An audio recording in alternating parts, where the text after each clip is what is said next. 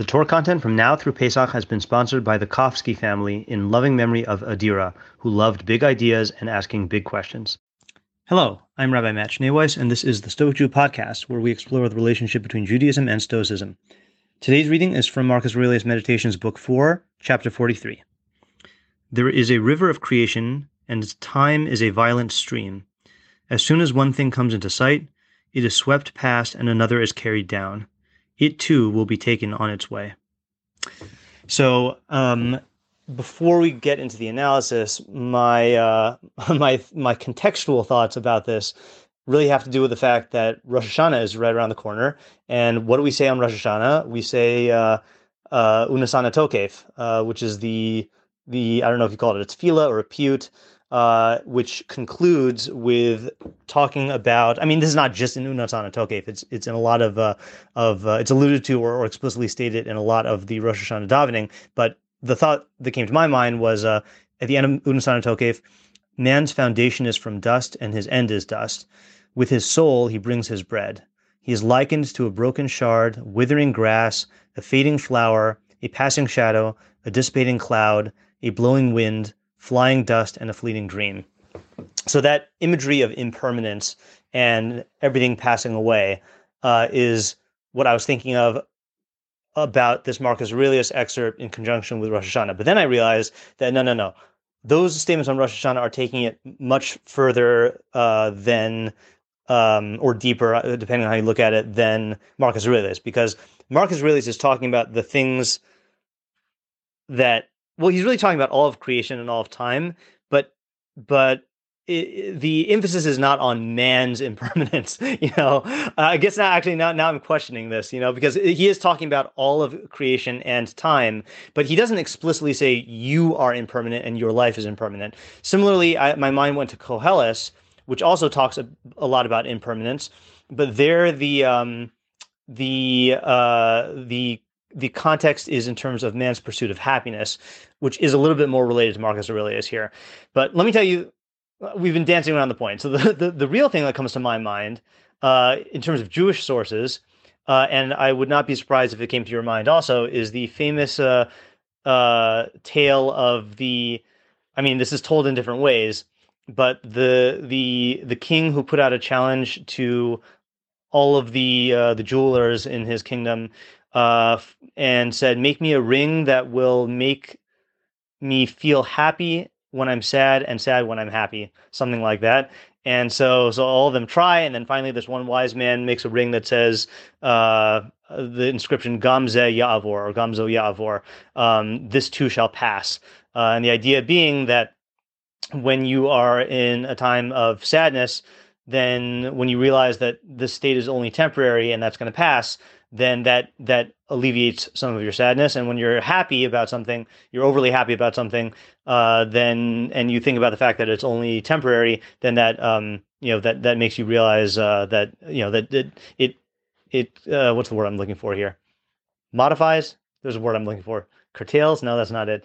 It, it diminishes your happiness somewhat. Okay, so that was the first thing that came to my mind. However, uh, when I said it's a Jewish source, turns out we don't really know if it's a Jewish source. You know, there are versions that are quoted. Um, I guess there's a uh, you know in in different uh, texts. I mean, you know, Abraham Lincoln quoted it, and uh, uh, uh, Anton Chekhov, and there's a Chinese version, and there's a Christian version. it seems like, and it does not seem like this is stated in any of the authoritative ancient Jewish text that I'm aware of. If someone finds it, please let me know. So doesn't mean it's not a true idea. It just means that that's not the um that that's not the uh the what do you call the uh that, that's not exactly a, a, Jewish source if we're looking for Jewish sources. But again, the idea is very much part of Judaism, and it really is a part of Koheles's message uh, that the you know that the only thing that that you know nothing physical, nothing in this world lasts, uh, and none of the experiences and the psychological things that you have here are going to last and uh, and it's it's you know I guess the time that we most recently talked about it, um, well actually maybe not in this podcast, but in my Machshava Lab podcast, when we talked about the Rambam's interpretation of mezuzah, uh, or his explanation of mezuzah. Let me see if I could find it here. Um, yeah, so this is in the Rambam in Hilchos uh, mezuzah. Uh, well, tefillin mezuzah of the Sefer Torah, chapter six, halacha thirteen. Uh, every person is obligated to be careful with mezuzah, for it is a continual obligation for everyone. Every time a person enters and exits, he will encounter the idea of the oneness of Hakadosh Baruch Hu's name, and he will remember the love of him. And he will wake up from his slumber and his immersion in vain temporal pursuits, havle hazman, which means things that are ephemeral, things that don't uh, don't last. And he will know that nothing lasts forever and ever except for knowledge of the eternal rock, uh, knowledge of God. Immediately, he will return to his mind and walk in the ways of uprightness. So um, the idea there being that uh, that the only thing that really lasts forever is knowledge, and the only part of you that can relate to knowledge is your soul, is your Tzelem Elohim, your mind, uh, and that therefore, as you're coming and going uh, about your day, and especially when you're entering and exiting your house, you should you'll encounter mezuzah, which talks about God's oneness and love of God and uh, and you know and the mitzvah of Talmud Torah and learn you know uh, learning Torah, which includes uh, you know Torah and studying the universe, and you'll you'll remember that that's the only thing that lasts forever, and not to get caught up in your uh, your temporal pursuits.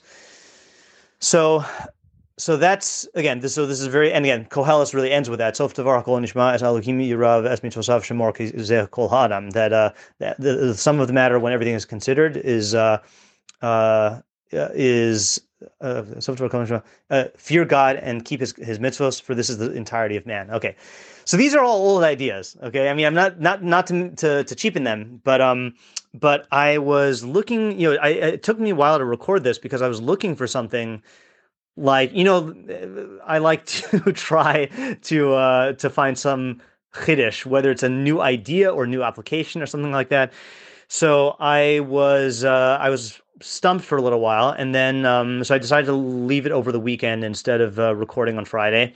And then yesterday i was reading in uh the book one of the books i've been reading uh by Anthony de Mello, or based on Anthony de Mello's teachings. Uh, the book is called "Stop Fixing Yourself," and he has something in here which he calls the um, the river meditation, uh, and it's interesting. It, it, it, seems like all of the meditations in this book are written in kind of a poetic form. But what I really liked about this, I'm gonna I'll describe it before I um, before I uh, before I read it, is it's easy to say Gamzo Yavor, you know, this too shall pass, and you can kind of get, you know, you can get like a a little bit of the idea there, uh, but it doesn't really impact the emotions. Like I feel like there there needs to be something else here that is, um, you know, that you that we can like to make that Gamzo Yavor more usable. Uh, and and the poem, this poem or meditation really gives it. That's one thing I like about it is it's it's usable. The second thing I like about it is it's very much in line with two other techniques that the Stoics um, use, which is which which actually you know maybe I'll read. Let me read the meditation, and then I will uh, um, I'll uh, I'll read the excerpts from the Stoic writings that support this. Um, so the river meditation. I look up at the sky and see the morning star burning brightly in the heavens.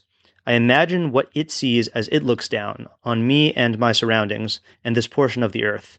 I visualize what it might have seen a thousand years ago, 5,000 years, a hundred thousand years, five million years ago.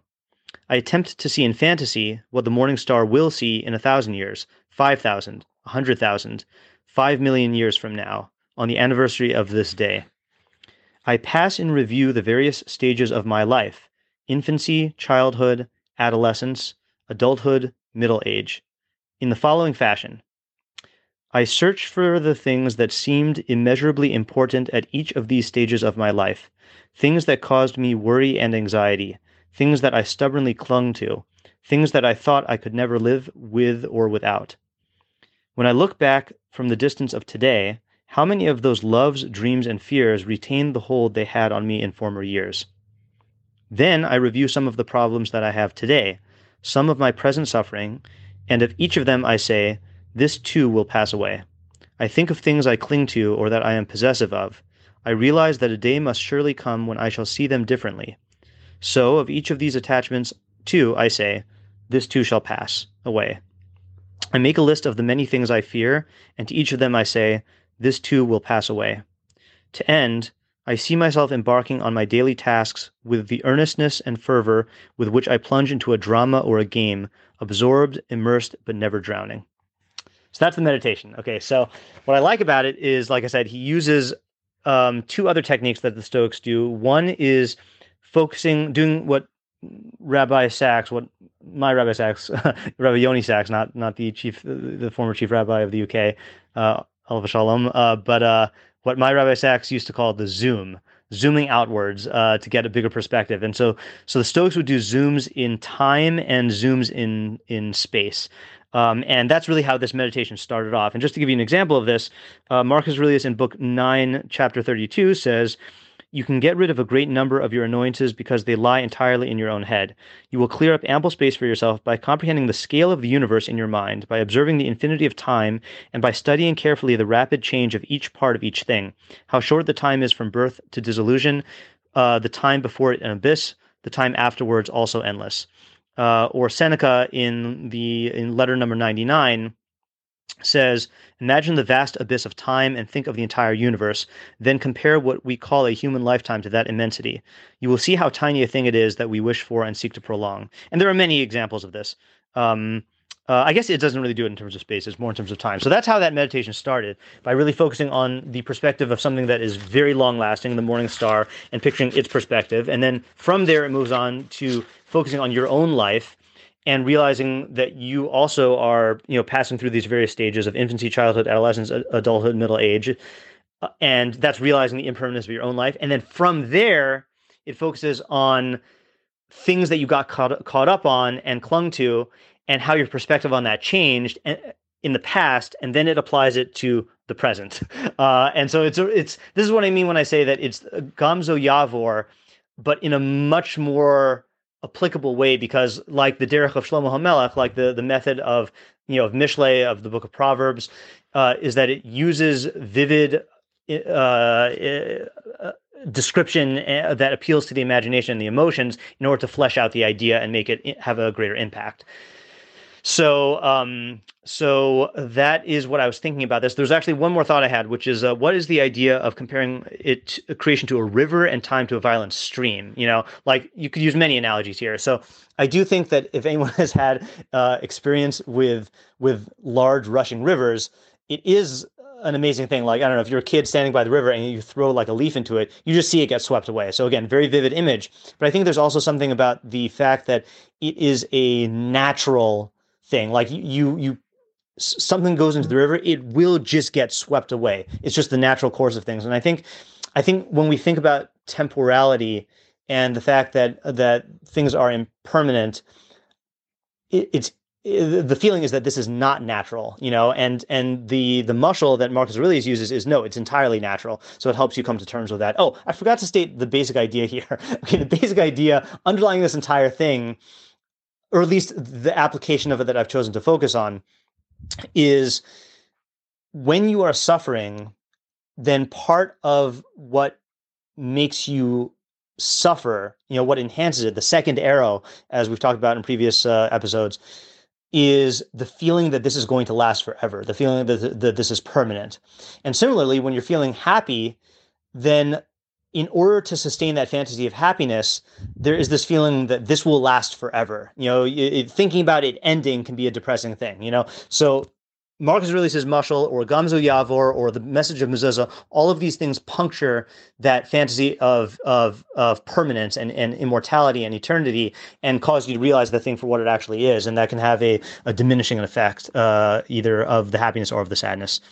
Okay, so I guess I ended up uh, saying more on that than I thought. Uh, so I apologize if this, if this, episode was a little scattered. I, I, did not get very much sleep last night, and I actually, uh, I actually did um, console myself as I was tossing and turning in bed for a very long time by telling myself, okay, like so it's going to be there's going to be certain unpleasantness to the next day and uh, and it's not going to last. You know, it's just going to get swept away and there's going to be another sleep and I'll, I'll, have a good sleep and then things will turn return to normal at some point. So, uh, try it. It works. uh, that is it for today's episode. If you've gained from what you've learned here, please consider contributing to my Patreon at www.patreon.com slash Rabbi Schneeweiss. Alternatively, if you would like to make a direct contribution to the Rabbi Schneeweiss Torah Content Fund, my Venmo is at Matt-Schneeweiss, and my Zelle and PayPal are mattschneeweiss at gmail.com. Even a small contribution goes a long way to covering the cost of my podcast and will provide me with financial freedom to support. Sorry, let me try that again. And will provide me with the financial freedom to produce even more Torah content for you. If you would like to sponsor a day's or week's worth of content, or if you are interested in enlisting my services as a teacher or a tutor, you can reach me at rabbischneeweiss at gmail.com. Thank you to my listeners for listening. Thank you to my readers for reading. And thank you to my supporters for supporting my efforts to make Torah ideas available and accessible to everyone.